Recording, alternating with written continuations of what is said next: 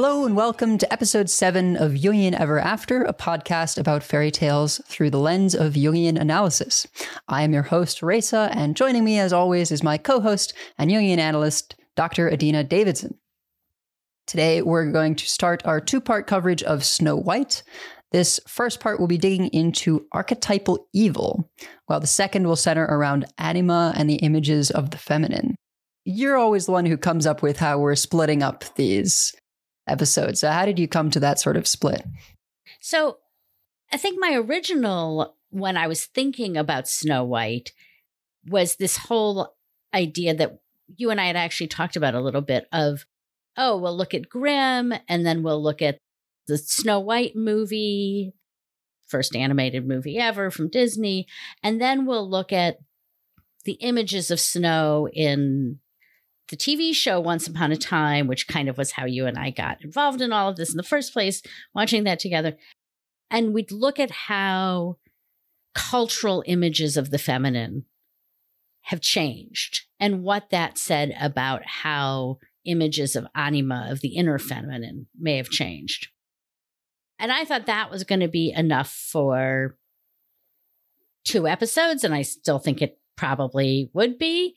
But when I read through the story, the absolute evil of the evil queen, the stepmother, was just so striking to me that I just really wanted to spend some time talking about archetypal evil and what the difference is between archetypal evil and ordinary human shadow.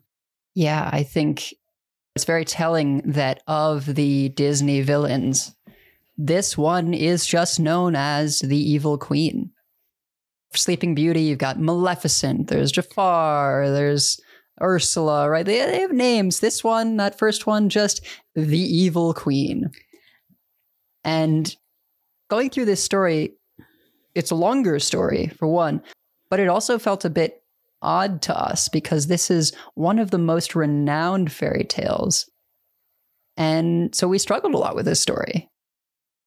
Yeah, I was really surprised actually at how colorless everybody in the story except the evil queen felt.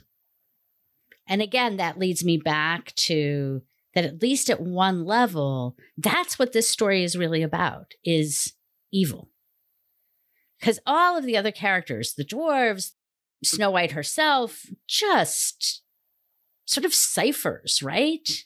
Unlike Hansel and Gretel, which I could barely get through because I was so upset for these poor little children. Snow White, who's seven in the story and pursued by huntsmen, well, that's a bummer, right? But the evil queen, like, oh, I had again this very emotional, visceral response to her. Yeah, and then we watched the Disney movie and kind of felt even worse because it seems to be pushing this very stereotypical housewife sort of personification onto Snow. And they cut out some of the repetitive attempts on Snow's life to replace it with just the dwarfs being goofy. And I know now with them doing the live action, there's been a bit of tension in terms of, hey, are these dwarves like fantasy dwarves or are these dwarfs like short people? And so people like the actor who plays Tyrion Lannister in Game of Thrones are not super thrilled about that. Like, why is it called Snow White and the Seven Dwarfs? It's a bit of a mess. Yeah and on a really superficial level, I was kind of shocked to discover how much I hated almost all of the music yeah. in the movie. I was like, wow, the characters in this are colorless and kind of vapid, and so is almost all of the music. In comparison to newer Disney films where, you know, Race, I'm not a big Broadway musical kind of person, show tunes are not my thing but the tunes are always catchy, right? And oh, yeah. some of them are really compelling. And I was excited to watch it with you. I didn't remember ever having seen it. It's again, the first animated full length feature film. I love animation. I was like watching my watch. I'm like, when is this going to be over? In fairness, this was the very first animation they did, right? This kicked off the whole thing. It's very much a product of its times. But yeah, I certainly don't have any rose colored glasses looking at this one. It has not aged well. And I think when we get into actually talking about images of the feminine, I think the Disney movie really feels pretty atrocious at that point. I mean, I'm aware of people who will not let their children watch this Disney film, specifically their daughters watch it because it has such a bad depiction of women from all sides. Yes. But we'll we're going to save that for next month and maybe we'll dive into our story and archetypal evil for now. Yeah. So, without further ado, we've got Little Snow White from Household Tales by Brothers Grimm. Once upon a time, in the middle of winter, when the flakes of snow were falling like feathers from the sky, a queen sat at a window sewing, and the frame of the window was made of black ebony. And whilst she was sewing and looking out of the window at the snow, she pricked her finger with the needle, and three drops of blood fell upon the snow and the red looked pretty upon the white snow, and she thought to herself, Would that I had a child as white as snow, as red as blood, and as black as the wood of the window frame. Soon after that, she had a daughter, who was as white as snow and as red as blood, and her hair was as black as ebony, and she was therefore called Little Snow White. And when the child was born, the queen died. After a year had passed, the king took to himself another wife. She was a beautiful woman, but proud and haughty, and she could not bear that anyone else should surpass her in beauty. She had a wonderful looking glass, and when she stood in front of it and looked at herself in it, and said, Looking glass, looking glass on the wall, who in this land is the fairest of all? The looking glass answered, Thou, O Queen, art the fairest of all. And she was satisfied, for she knew that the looking glass spoke the truth. But Snow White was growing up and grew more and more beautiful. And when she was seven years old, she was as beautiful as the day, and more beautiful than the queen herself. And once, when the queen asked her looking glass, Looking glass, looking glass on the wall, who in this land is the fairest of all? It answered, Thou art fairer than all who are here, But more beautiful still is Snow White, as I mean. Then the queen was shocked and turned yellow and green with envy. From that hour, whenever she looked at Snow White, her heart heaved in her breast. She hated the girl so much and envy and pride grew higher and higher in her heart like a weed, so that she had no peace day or night. She called a huntsman and said, Take the child into the forest. I will no longer have her in my sight. Kill her and bring me back her heart as a token. The huntsman obeyed and took her away, but when he had drawn his knife and was about to pierce Snow White's innocent heart, she began to weep and said, Ah, dear huntsman, leave me my life. I will run away into the wild forest and never come home again. And as she was so beautiful, the huntsman had pity on her and said, Run away then, you poor child. The wild beasts will soon have devoured you. Thought he, and yet it seemed as if a stone had been rolled from his heart, since it was no longer needful for him to kill her. And as a young boar just then came running by, he stabbed it and cut out its heart and took it to the queen as proof that the child was dead. The cook had to salt this, and the wicked queen ate it, and thought she had eaten the heart of Snow White. But now the poor child was all alone in the great forest, and so terrified that she looked at every leaf of every tree and did not know what to do. Then she began to run and ran over sharp stones and through thorns, and the wild beasts ran past her, but did her no harm. She ran as long as her feet would go until it was almost evening, and then she saw a little cottage and went into it to rest herself. Everything in the cottage was small, but neater and cleaner than can be told. There was a table on which was a white cover and seven little plates, and on each plate a little spoon. Moreover, there were seven little knives and forks and seven little mugs. Against the wall stood seven little beds side by side and covered with snow white counterpanes. Little Snow White was so hungry and thirsty that she ate some vegetables and bread from each plate and drank a drop of wine out of each mug, for she did not wish to take all from one only.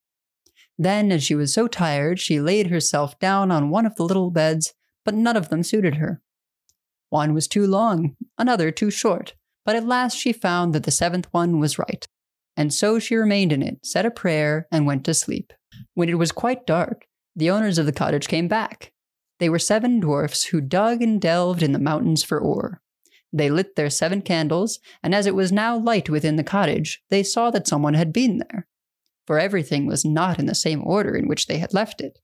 The first said, Who has been sitting on my chair? the second, Who has been eating off my plate? the third, Who has been taking some of my bread?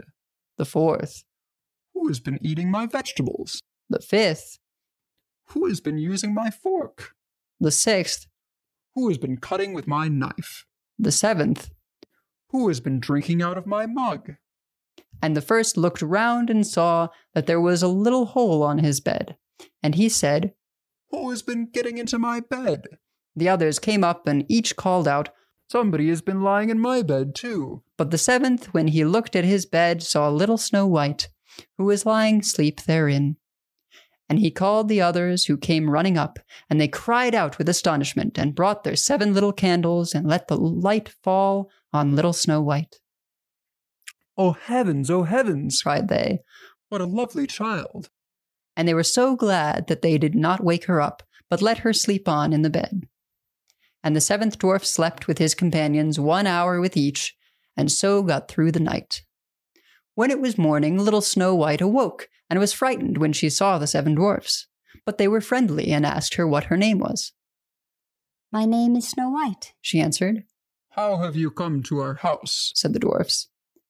Then she told them that her stepmother had wished to have her killed, but that the huntsman had spared her life, and that she had run for the whole day until at last she had found their dwelling. The dwarf said, If you will take care of our house, cook, make the beds, wash, sew, and knit, and if you will keep everything neat and clean, you can stay with us, and you shall want for nothing. Yes, said Snow White, with all my heart. and she stayed with them. She kept the house in order for them. In the mornings, they went to the mountains and looked for copper and gold. In the evenings, they came back, and then their supper had to be ready. The girl was alone the whole day, so the good dwarfs warned her and said, Beware of your stepmother. She will soon know that you are here. Be sure to let no one come in. But the queen, believing that she had eaten Snow White's heart, could not but think that she was again the first and most beautiful of all. And she went to her looking glass and said, Looking glass, looking glass on the wall, who in this land is the fairest of all? And the glass answered, O Queen, thou art fairest of all I see. But over the hills where the seven dwarfs dwell, Snow White is still alive and well, and none is so fair as she. Then she was astounded, for she knew that the looking glass never spoke falsely, and she knew that the huntsman had betrayed her, and that little Snow White was still alive. And so she thought and thought again how she might kill her, for so long as she was not the fairest in the whole land, envy let her have no rest. And when she had at last thought of something to do, she painted her face and dressed herself like an old peddler woman, and no one could have known her. In this disguise, she went over the seven mountains to the seven dwarfs, and knocked at the door and cried, Pretty little things to sell, very cheap, very cheap. Little Snow White looked out of the window and called out, Good day, my good woman. What have you to sell? Good things, pretty things, she answered. Stay laces of all colors. And she pulled out one which was woven of bright colored silk. I may let the worthy old woman in, thought Snow White. And she unbolted the door and bought the pretty laces. Child, said the old woman. What a fright you look. Come, I will lace you properly for once. Snow White had no suspicion, but stood before her and let herself be laced with the new laces. But the old woman laced so quickly and so tightly that Snow White lost her breath and fell down as if dead.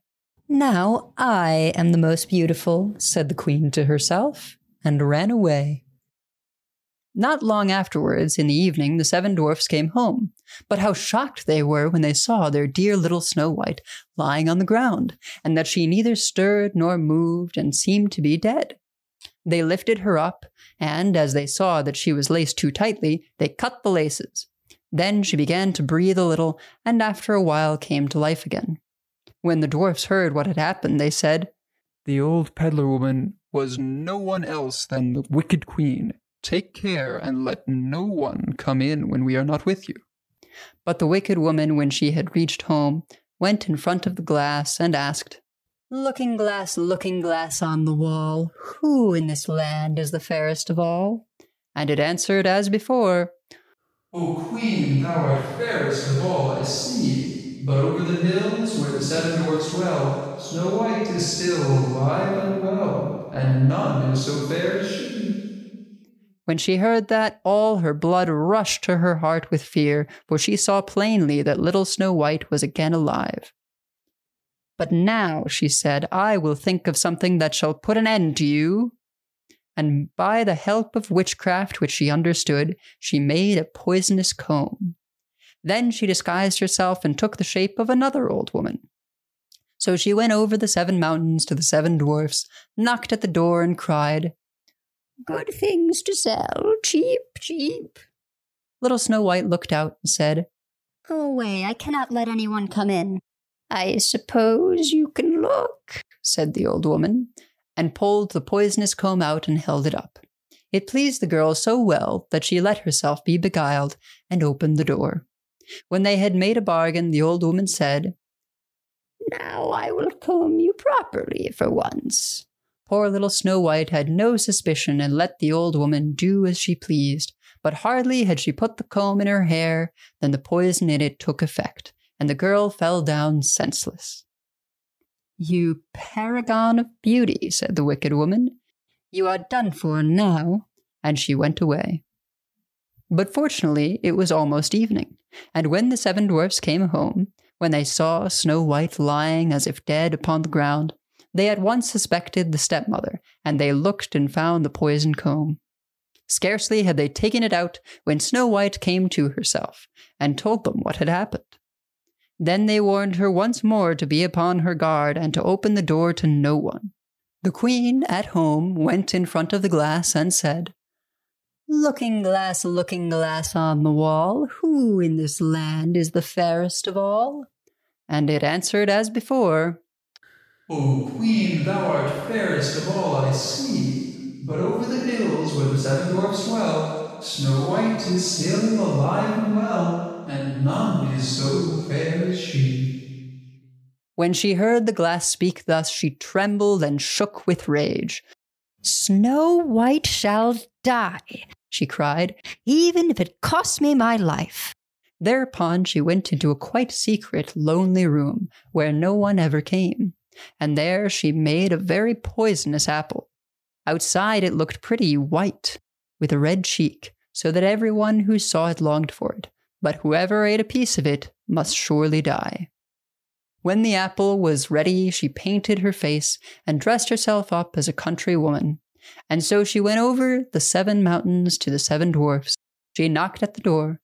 Snow White put her head out of the window and said, I cannot let anyone in. The seven dwarfs have forbidden me. It is all the same to me, answered the woman. I shall soon get rid of my apples. There, I will give you one. No, said Snow White, I dare not take anything. Are you afraid of poison? said the old woman. Look, I will cut the apple in two pieces. You eat the red cheek, and I will eat the white. The apple was so cunningly made that only the red cheek was poisoned. Snow White longed for the fine apple, and when she saw that the woman ate part of it, she could resist no longer, and stretched out her hand and took the poisonous half. But hardly had she a bit of it in her mouth than she fell down dead. The queen looked at her with a dreadful look and laughed aloud and said, White as snow, red as blood, black as ebony wood. This time the dwarfs cannot wake you up again. And when she asked of the looking glass at home, Looking glass, looking glass on the wall, who in this land is the fairest of all? It answered at last, O Queen, in this land thou art fairest of all. Then her envious heart had rest, so far as an envious heart can have rest. The dwarfs, when they came home in the evening, found Snow White lying upon the ground. She breathed no longer and was dead. They lifted her up, looked to see whether they could find anything poisonous, unlaced her, combed her hair, washed her with water and wine, but it was all of no use. The poor child was dead, and remained dead. They laid her upon a bier, and all seven of them sat round it and wept for her, and wept three days long. Then they were going to bury her, but she still looked as if she were living, and still had her pretty red cheeks. They said, We could not bury her in the dark ground. And they had a transparent coffin of glass made, so that she could be seen from all sides, and they laid her in it and wrote her name upon it in golden letters, and that she was a king's daughter. Then they put the coffin out upon the mountain, and one of them always stayed by it and watched it. And birds came too and wept for Snow White, first an owl, then a raven, and last a dove. And now Snow White lay a long, long time in the coffin, and she did not change, but looked as if she were asleep, for she was as white as snow, as red as blood, and her hair was as black as ebony. It happened, however, that a king's son came into the forest and went to the dwarf's house to spend the night. He saw the coffin on the mountain and the beautiful Snow White within it, and read what was written upon it in golden letters. Then he said to the dwarfs, Let me have the coffin. I will give you whatever you want for it. But the dwarfs answered, We will not part with it for all the gold in the world. Then he said, Let me have it as a gift, for I cannot live without seeing Snow White. I will honor and prize her as my dearest possession. As he spoke in this way, the good dwarfs took pity upon him and gave him the coffin. And now the king's son had it carried away by his servants on their shoulders, and it happened that they stumbled over a tree stump, and with the shock, the poisonous piece of apple which Snow White had bitten off came out of her throat. And before long she opened her eyes, lifted up the lid of the coffin, sat up, and was once more alive. Oh heavens, where am I? She cried. The king's son, full of joy, said, You are with me, and told her what had happened, and said, I love you more than everything in the world. Come with me to my father's palace, and you shall be my wife. And Snow White was willing and went with him, and their wedding was held with great show and splendor. But Snow White's wicked stepmother was also bidden to the feast. When she had arrayed herself in beautiful clothes, she went before the looking glass and said, Looking glass, looking glass on the wall, who in this land is the fairest of all? The glass answered, O Queen, of all here the fairest art thou, but the young queen is fairer by far as I trow.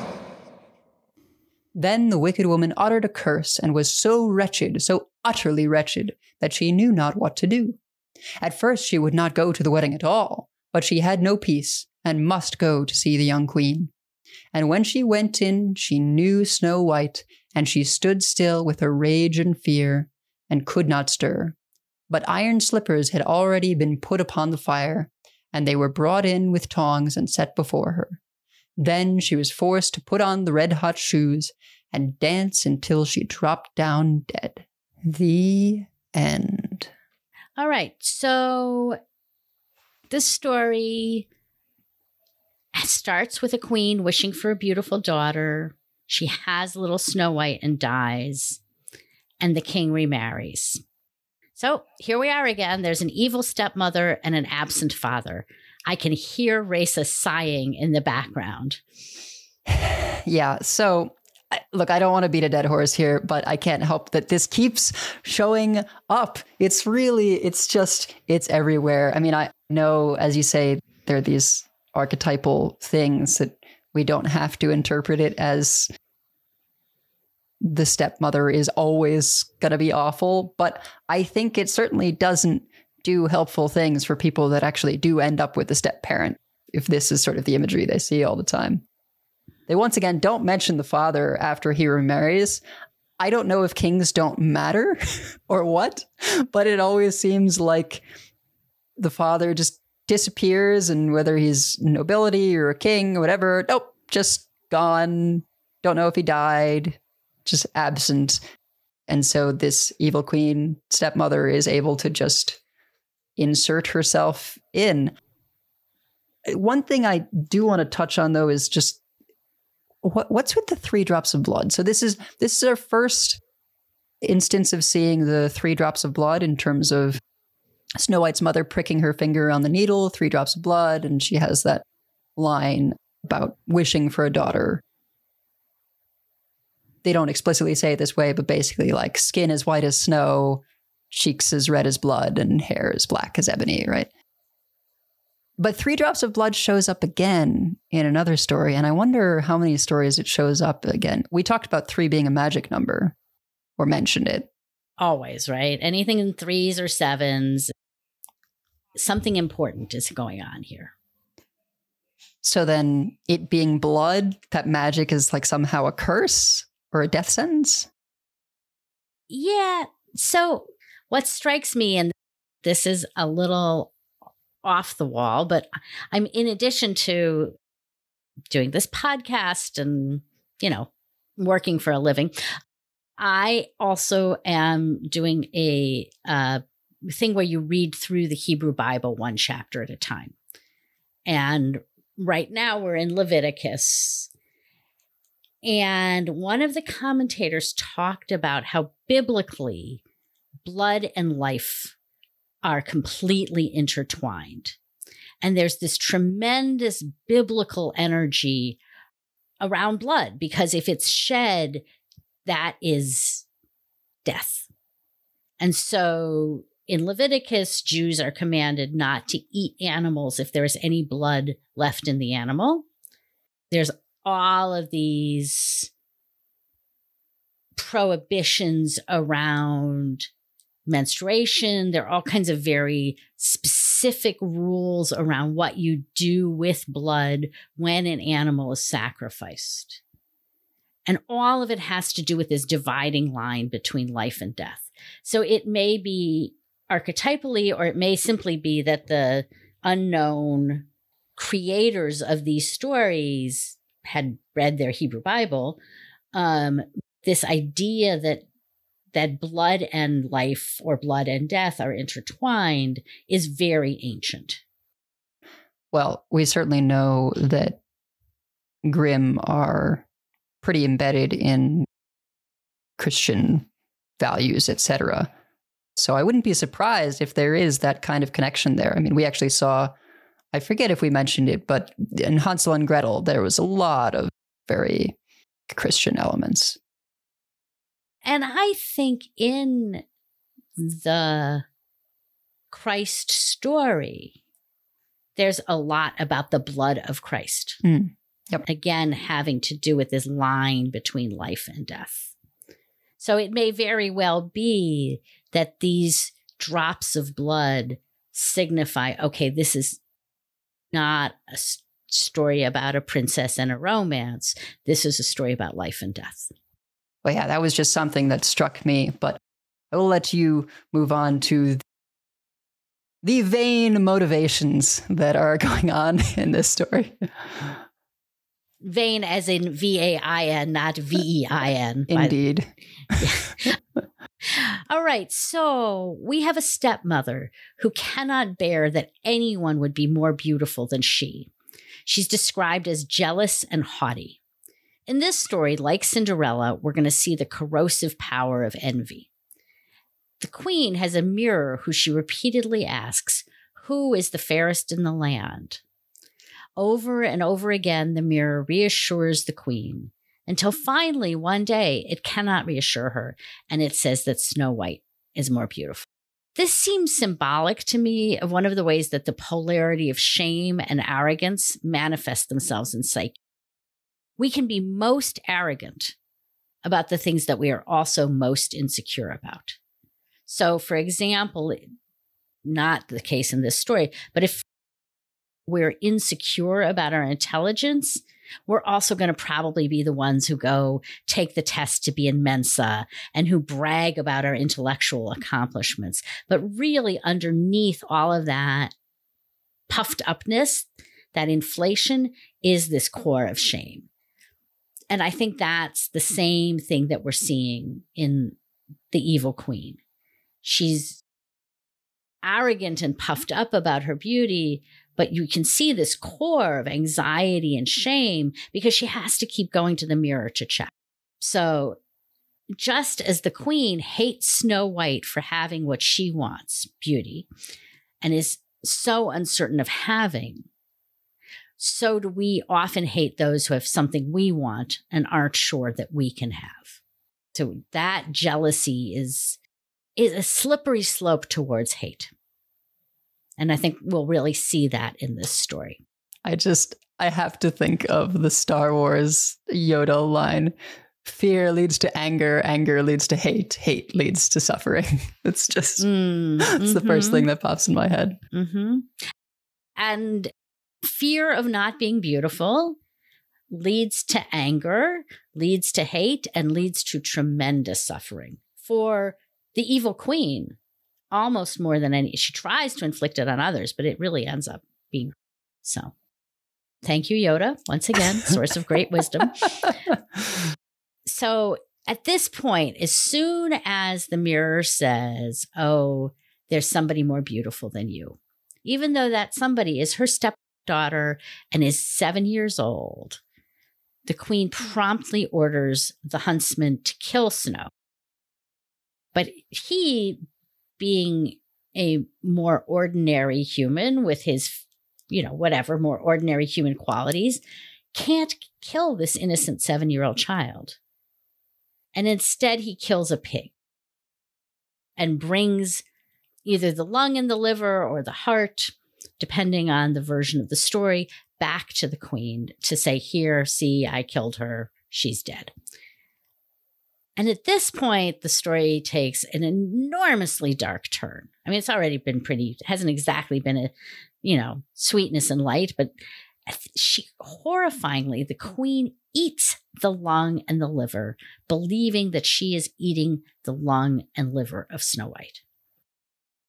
Yeah, this is where we have slightly different translations, as you said. The one that I read for our listeners only describes a heart, which is still gross, even salted as described in the story. Wait, wait a minute. She actually salted the heart before she ate it? Oh, yeah, she had the cooks prepare this thing. Yeah. What kind of rage would lead us to want to actually devour our enemies and to make them a tasty little treat for us as we devour them? I mean, that's very, very creepy. to not just destroy them, but to eat their organs. I would argue that this is really different than the bad behavior of all of the previous villains we've encountered. Rapunzel's mother was greedy, her father was cowardly, and the witch simply wanted to keep Rapunzel away from the world. Those are all sort of ordinary human flaws. Cinderella's stepmother and stepsisters were very jealous, but they weren't cannibals. Mm. And even Hansel and Gretel's heartless, abandoning parents were acting out of desperation. They didn't know what else to do. The evil queen, I think, goes beyond rage and into the realm of evil. Yeah, I mean, Cinderella was a story of envy, and to some extent, this is a bit of a story of envy, but it just hits a whole new level entirely. The stepmother and sisters, as you say, just wanted Cinderella to be beneath them, right? And to make fun of her and have her as a servant and all these things, like cruel. But this one in Snow is just, she's a single minded killer. I mean, we mentioned the devouring mother in Hansel and Gretel. I mean, I didn't think that would show up in such a literal way here. There are or have been cultures historically that had some kind of devouring one's enemies within their practices, but that was much more of a battle sort of take upon your opponent's strength. In some ways, almost a respect I think it was. I think it was a symbolic. My opponent had a certain kind of courage, right? A certain kind of strength, and I want to take that in. This is. I want to sadistically obliterate my enemy. Yeah. Who I have no reason to be enemies with and who was no threat to me. I mean, she perceives a threat that the mirror says Snow is more beautiful than her, which goes back to why people don't like this depiction of women because the only motivation for the evil queen is that Snow is more beautiful than her. But to then have murdered and then try and eat the heart of seven year old girl. It's really, really out there. Like no other Disney villain does something like this. Yeah, and I honestly think the salting actually makes it worse because she intended to take pleasure in the devour. Yeah. You know, it's like you say, cold. Yeah, rage is out of control anger. Rage is the hottest of hot emotions. When we rage, we're extremely destructive Evil is premeditated and calculating. It's cold. Rage is really common. I mean, as a professional, I have worked with, I mean, I've honestly worked with people who were murderers in a rage and who 20 some years later got out of jail and weren't anymore.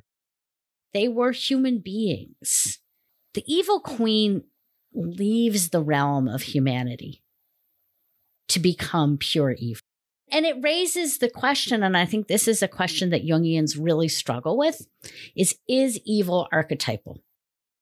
Is it shadow, which we're trying to integrate, which we're trying to get to know? Or is it archetypal? Is it something we cannot integrate? Something that is actually deeper and larger than our short, small human life. Marie Louise von Franz, in her book Shadow and Evil in Fairy Tales, says yes.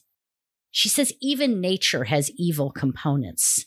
And she gives this horrifying example of that swans will sometimes get stuck in the ice in the winter and will die with their feet stuck in the ice.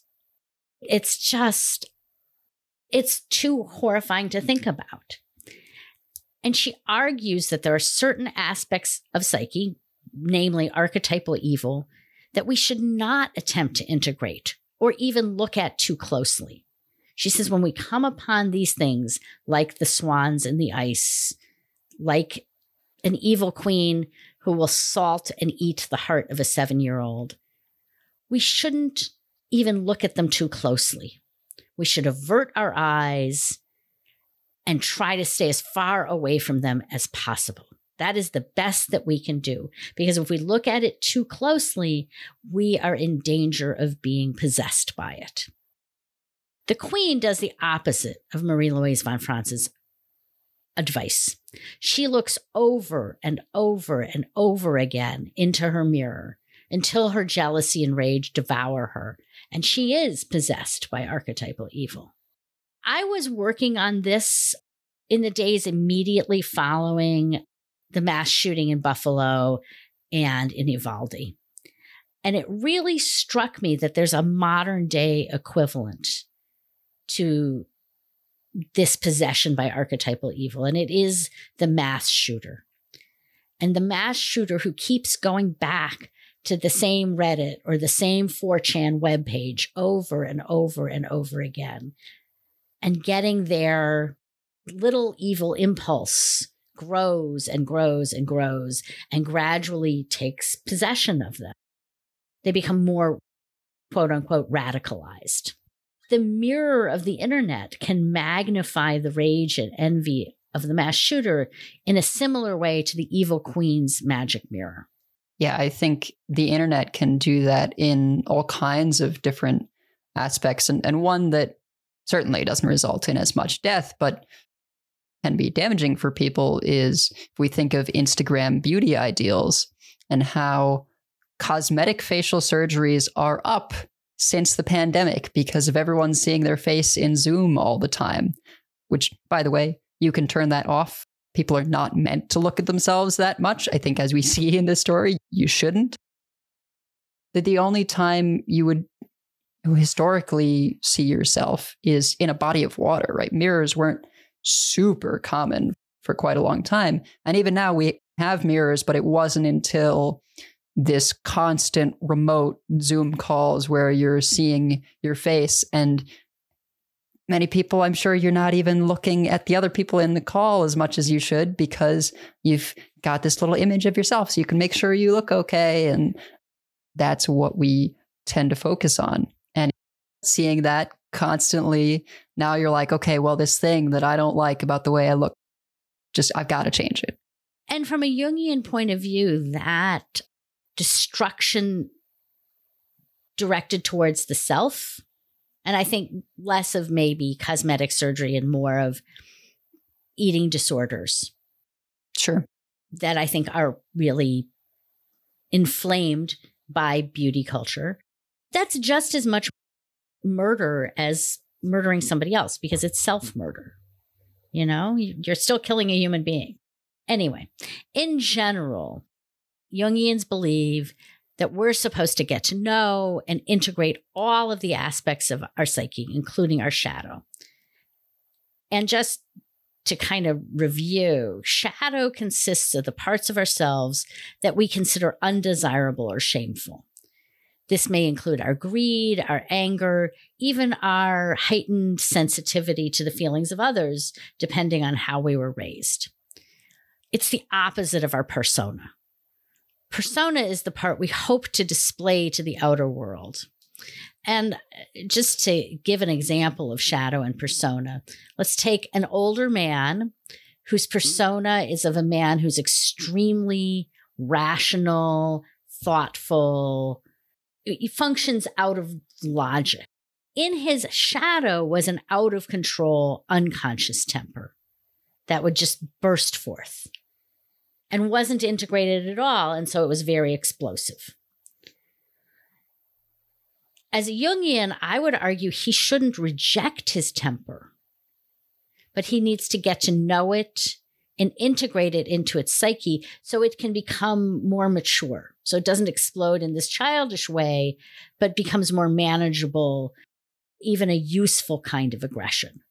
Yeah, I'm just, I'm not sure how I can understand how aggression could be useful. You know this, but our, our, listeners don't. I stream a game called Hearthstone on Twitch. It's a card game. And as part of that, I feel like I spend so much of my energy just trying to stay positive and not tilt on stream. Uh, tilt? What is that? Ah, so sometimes I forget things are gaming terms. So, tilt is what we use to refer to anger at things that we consider sort of beyond our control. So, in my case, of a card game, it'd be something like an opponent having the perfect draws or me drawing very poorly. Some people kind of embrace that tilt as part of their content. There's an understanding of people are entertained by someone getting angry, or another word we use to refer to it is salty on stream. But I always try and keep a positive environment. And so if something, you know, hits me especially hard or I feel like something was unlucky and I know I'm maybe getting a little bristly, then I'll take a bathroom break or go get some more tea or something just to kind of shake it off because if you play into the tilt, then you're just going to keep tilting and probably play poorly for it as well. So I think that's an example of how out of control anger is destructive to ourselves. Playing into the tilt is letting your anger take control over you. Obviously, we all know out of control anger is also destructive to our loved ones, to the world, and apparently to streaming card games. On the other hand, anger and aggression are necessary parts of psyche. They let us know, they give us information when a boundary has been violated. I might not notice, oh, you did something really inappropriate or inexcusable to me if I didn't get angry. That's like my early warning system. We wouldn't be able to fight for justice for ourselves or for others without aggression. That's something that does ring with me. I can understand that.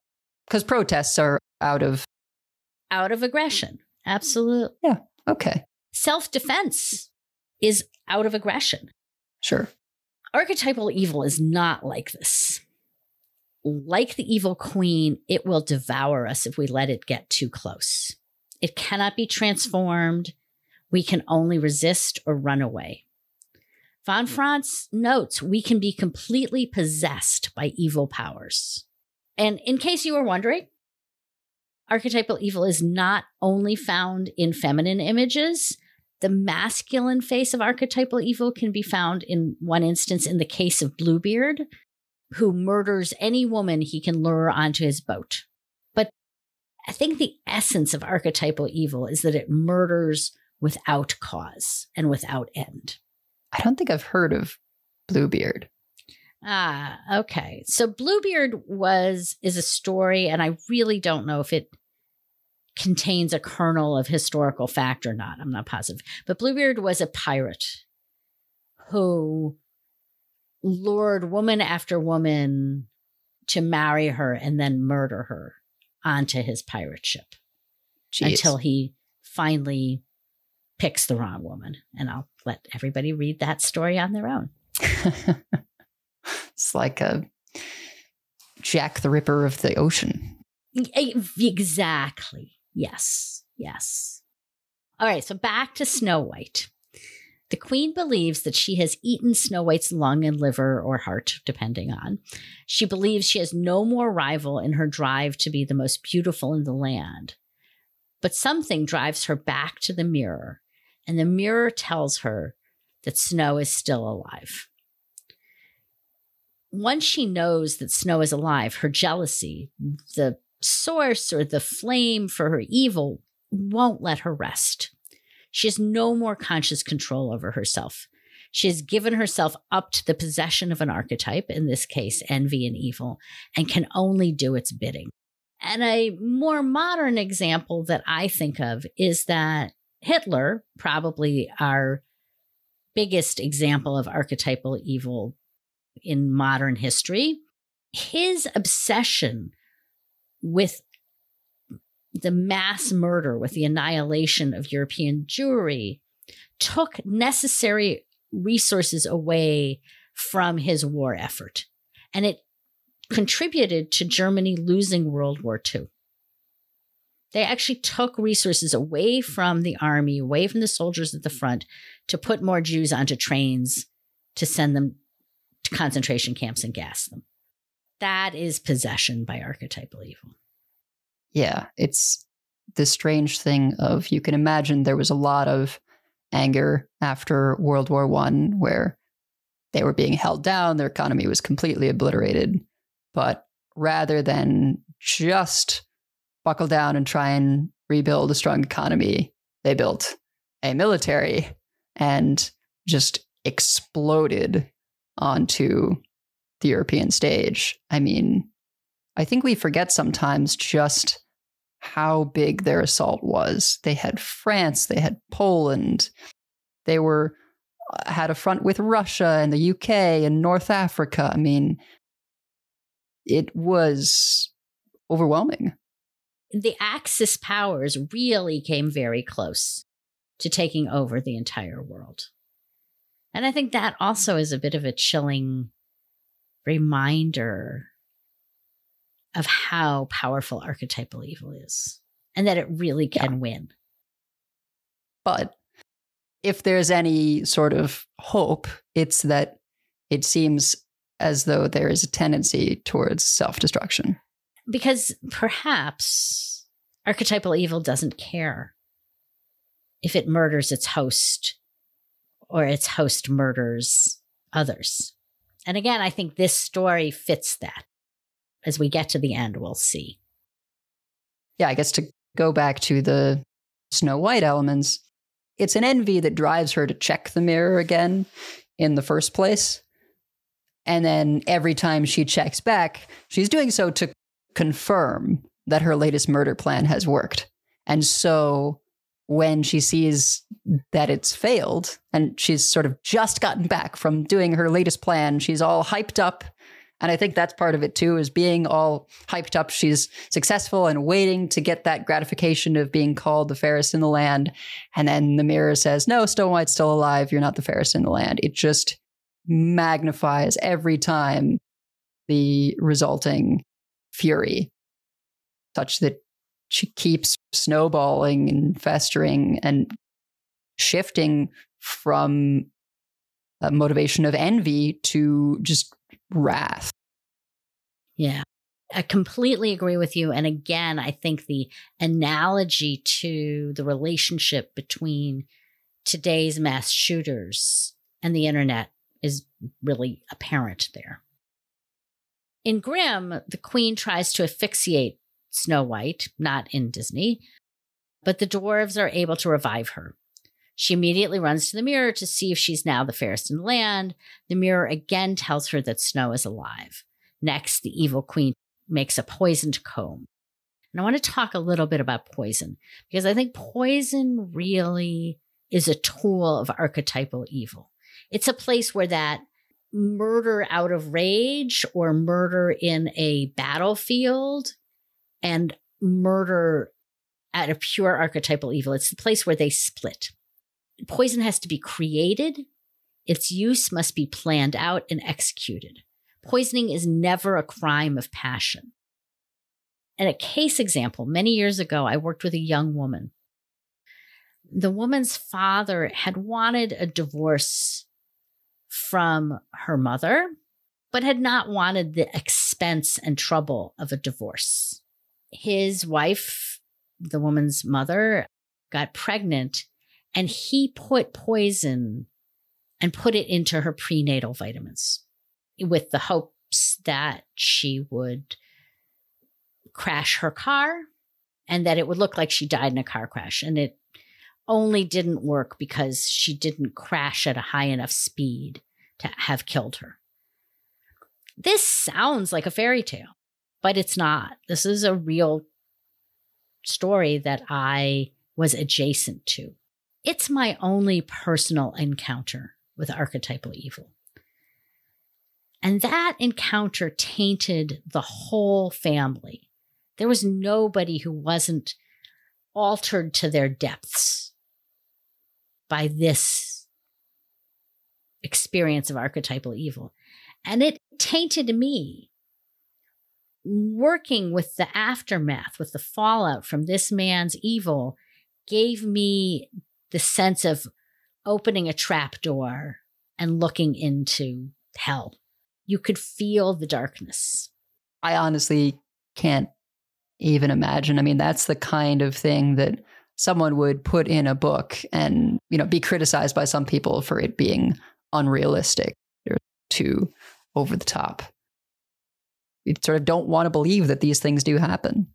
I think that's exactly right. I think we don't want to believe that they happen and we don't we don't want to be touched by them rightly so the poisoned comb also fails and at this point the queen gives herself completely over to the archetype of murder she says snow white shall die even if it costs me my life this is a clear illustration of what archetypal possession can do We no longer cared about our embodied human form.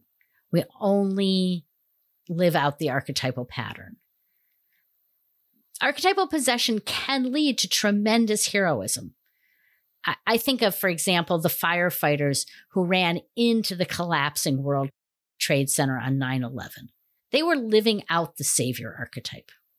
They, they transcended or immersed themselves in the savior archetype and really did something that was superhuman.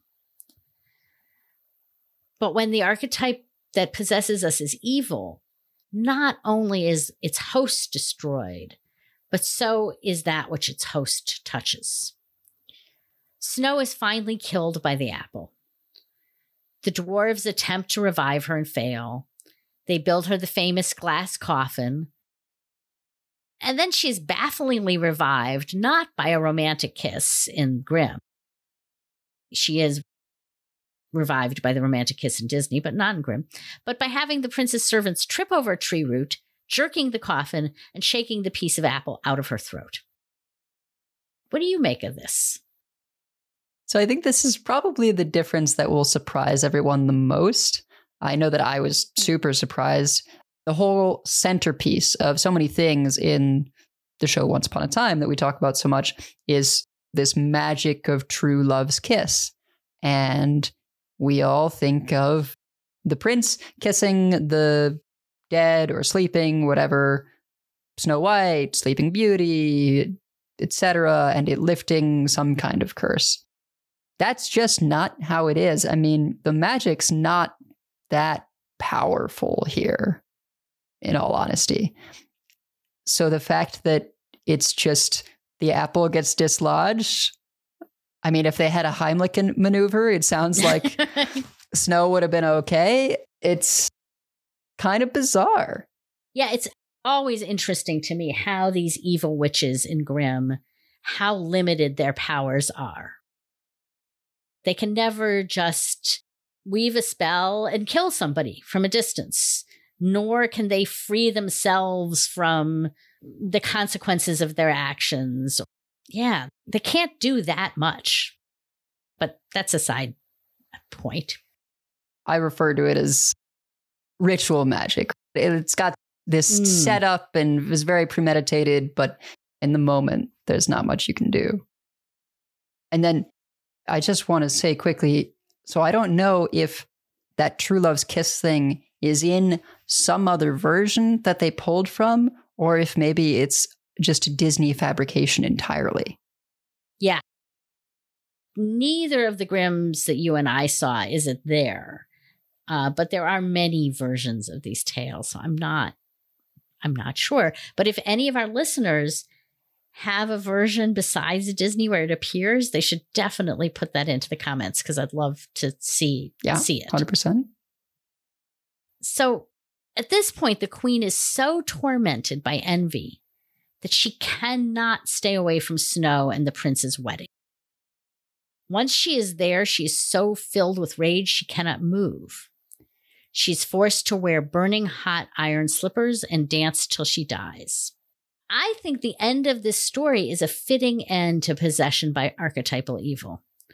Von Franz, in her chapter on possession, says The worst thing one can meet, or which I have met in my life, is people who have been assimilated by these archetypes of evil power. And let's remember that von Franz lived in Europe during World War II. The sadistic conclusion of Snow White is an example of evil being fully assimilated by evil. Yeah, you mentioned how a brush with archetypal evil taints those who come into contact with it. We think of Snow White as being this pure, innocent girl. But this ending is pretty dark, even as revenge goes there's no real details, so we don't know was it Snow who set up this trap? Was it the prince? Uh, certainly, with the prince's resources, you could imagine guards blocking off the exit once the evil queen's there, forcing her to put on the shoes. But to me, it's clearly a trap because they knew that she would have to come And then they didn't just execute her, the iron slippers were in the fire already when she got there. And then they basically tortured her to death. She had to put on these red hot iron slippers and dance until she died. Which is crueler, actually, than anything she did to Snow White. Yeah. I mean, it's a really, I have no other word for it, sick, distorted story. So, as I was writing the notes for this episode, I noticed my own pull toward the evil in the story. And there are a lot of things I could have been drawn to. There's the really weird relationship between Snow and those seven dwarves, or even the kindness that does run through the story. There's the huntsman who cannot kill Snow. Whatever the consequences to himself, he cannot kill Snow. The dwarves who try, however ineffectually, to protect her. Instead, I was immediately gripped by the evil queen. And I think that this was because I was writing this in the weeks following the death of 10 black shoppers killed by a racist in Buffalo, New York, and 19 school children killed in Uvalde, Texas for no known reason. The news has been filled with archetypal evil, and it's been hard to look away or to know how to fight. So I end by wishing everybody strength in the battle for more justice and compassion in the world. Wow. I think that's very well said. And that will wrap it up for episode seven. So thank you all for listening. Our intro outro music is a sample of Spring Movement 1 Allegro from the Four Seasons, composed by Antonio Vivaldi and performed by John Harrison with the Wichita State University Players. You can find the full version at freemusicarchive.org, link in the show notes. And if you like what you've been hearing, please leave us a five star review on Apple Podcasts or your podcast feed of choice, as it really helps other people find the show. The show will always be free and available to all, but if you would like to monetarily support the show, you can now do so at ko-fi.com, that's spelled K-O F-I, dot com slash Jungian Ever After. Also, Dr. Adina Davidson is a certified Jungian analyst who offers telesessions. You can find out more about her practice at adinadavidson.com or her Psychology Today profile. We'll be with you again next month, but until then, we hope your month is filled with exploring the worlds of imagination and storytelling.